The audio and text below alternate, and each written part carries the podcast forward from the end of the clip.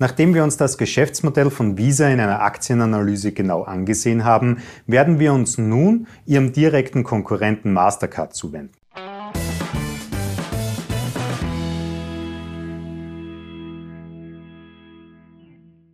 Hallo zusammen, ich bin Florian Orthaber von Finment und unsere Passion ist es, angehenden und bereits erfolgreichen Anlegern wichtige Tools und Strategien zur Verfügung zu stellen, damit sie in allen Marktphasen profitabel und risikogeschützt agieren können. Auch für Mastercard sorgt die Corona-Krise für Einbußen. Im dritten Quartal fällt der Gewinn gegenüber dem Vorjahreswert um ganze 28 Prozent. Mastercard kommt somit auch zum ersten Mal ins Bedrängnis, nachdem es jahrzehntelang für traumhafte Margen und stetig steigende Aktienkurse bekannt war. Einige werden sich nun die Frage stellen, ob der aktuelle Wandel auch der Erfolgsgeschichte dieser Zahlungsdienstleisters einen Riegel vorschiebt. Nach Bauchgefühl zu entscheiden, ob diese Aktie jetzt rein oder eher raus aus dem Depot soll, ist hier nicht zielführend.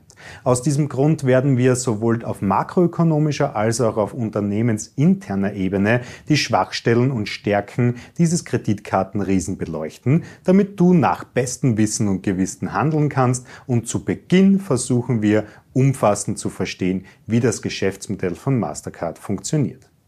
Dieses setzt sich vor allem aus Kooperationen, insbesondere mit Banken zusammen. Mit über 47 Millionen Netzwerkpartner ist Mastercard somit als Gigant in seiner Branche zu identifizieren. Zusammen mit Visa bildet Mastercard also ein Duopol, bedienen also zu zweit fast die gesamte Nachfrage des Marktes. Lediglich in China ist UnionPay stärker vertreten. Im Gegensatz zu American Express, die ihre Kreditkarten selber herausgeben, teilt Mastercard und Visa Lizenzen an ihre Partner, die somit Zugriff auf ein riesiges Netzwerk haben. Mastercard ermöglicht somit die bargeldlose Zahlungsabwicklung mit Hilfe von Banken, herausgegebenen Kredit- bzw. Debitkarten oder Online-Bezahlungen Bezahldiensten wie PayPal oder Alipay. Die Einnahmen entstehen demnach über sogenannte Issuing-Lizenzen durch millionenfache tägliche Zahlungsabwicklungen. Obwohl der Konkurrent Visa noch größer ist, wurde die Interbank Card Association, welche später zur Mastercard umfirmiert wurde, vier Jahre vorher gegründet. Durch die Übernahme von Cirrus, welche über ein Geldautomatennetzwerk verfügte, und die Fusion mit Europay International fand das Unternehmen zu seiner heutigen Größe.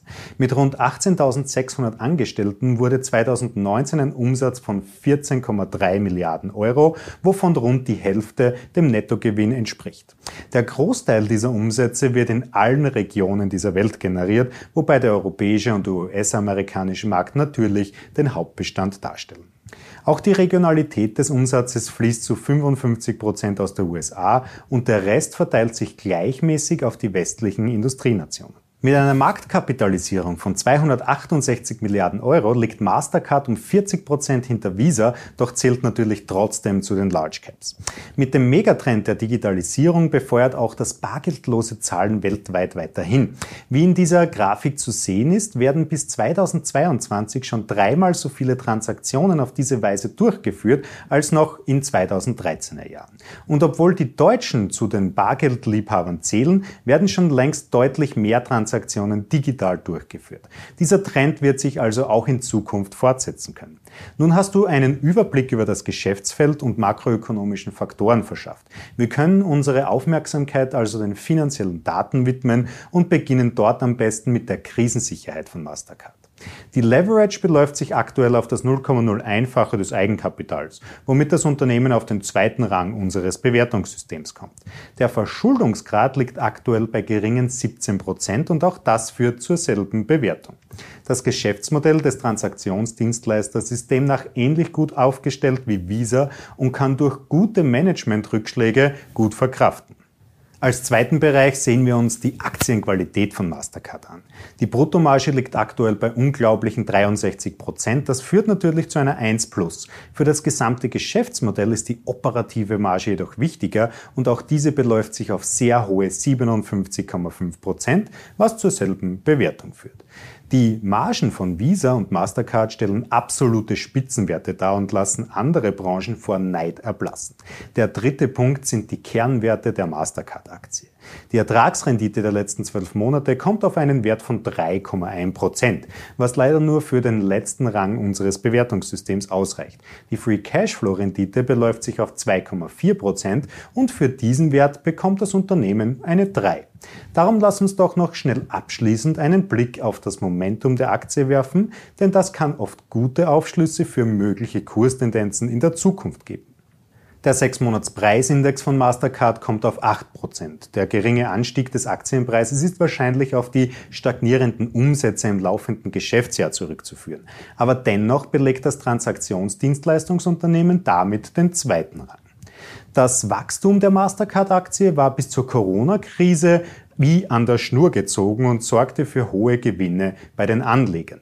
Wie beim Konkurrenten Visa wurde auch bei diesem Titel die Dividende in den letzten zehn Jahren zu keinem Zeitpunkt gekürzt und steht aktuell bei 70 Cent pro Aktie. Da das Wachstumspotenzial noch lange nicht vollkommen ausgeschöpft ist, kann hier noch nicht die Rede von einem Value-Titel sein. Dennoch ist dieser Titel auf dem besten Wege dorthin. Jetzt aber erstmal keine vorherigen Entscheidungen treffen. Schauen wir uns nochmal die Chancen und Risiken, deren Mastercard gegenübersteht im makroökonomischen Umfeld an. In Zahlen formuliert liegen uns folgende Zukunftsprognosen vor. Nach einem diesjährigen Umsatz von rund 20 Milliarden Euro soll dieser im nächsten Jahr um 5% sinken. Der Gewinn pro Aktie sogar um ganze 10%. Für die Jahre danach soll der Verlust jedoch wieder reingeholt werden.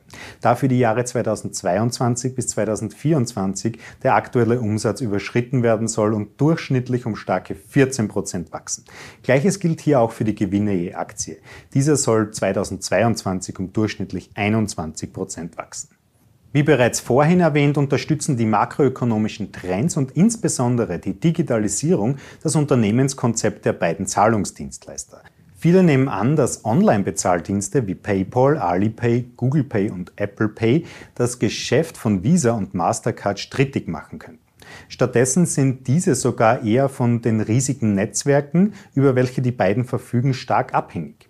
Dies lässt sich alleine an der strategischen wichtigen Kooperation zwischen Mastercard und PayPal beachten. Mithilfe der Business Debit Card können Einkäufe nun auch mit dem PayPal-Guthaben bezahlt werden.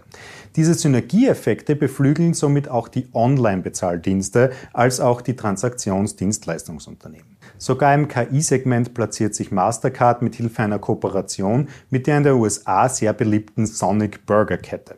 Es soll mit einem einzigartigen Sprachassistenten mit künstlicher Intelligenz und personalisierten dynamischen Bestellvorgängen die Drive-In-Erfahrung der Kunden signifikant verbessert werden. Unabhängig davon, wie vielversprechend eine Aktie bis hierhin ausgeschaut hat, werfen wir wie immer einen Blick auf die internen und externen Risiken des Papiers. Der maximale Kurseinbruch der Mastercard-Aktie beläuft sich auf stattliche 99 Prozent.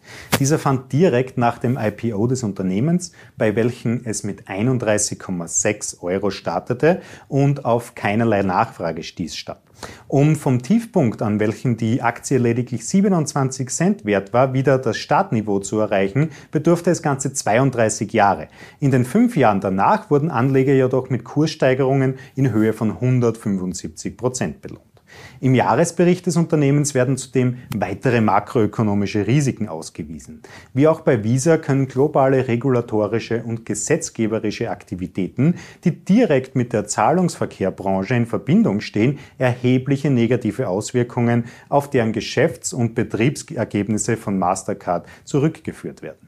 Ebenfalls können Präferenz- und Schutzmaßnahmen der Regierungen in Zusammenhang mit inländischen Zahlungsdienstleistern die Einnahmen reduzieren.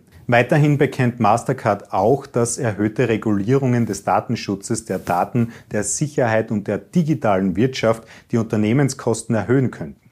Was also gut für die Nutzer ist, muss nicht zwangsläufig den Unternehmen nutzen. Im direkten Vergleich sind Visa und Mastercard wie Zwillinge. Dies erstreckt sich sogar bis in die finanziellen Kernwerte beider Unternehmen. Ob Visa nun die bessere Investition darstellt aufgrund einer höheren Marktkapitalisierung, bezweifeln wir an dieser Stelle. Alles in allem ist auch Mastercard mittlerweile ein stabiler Wert mit Zukunftspotenzial.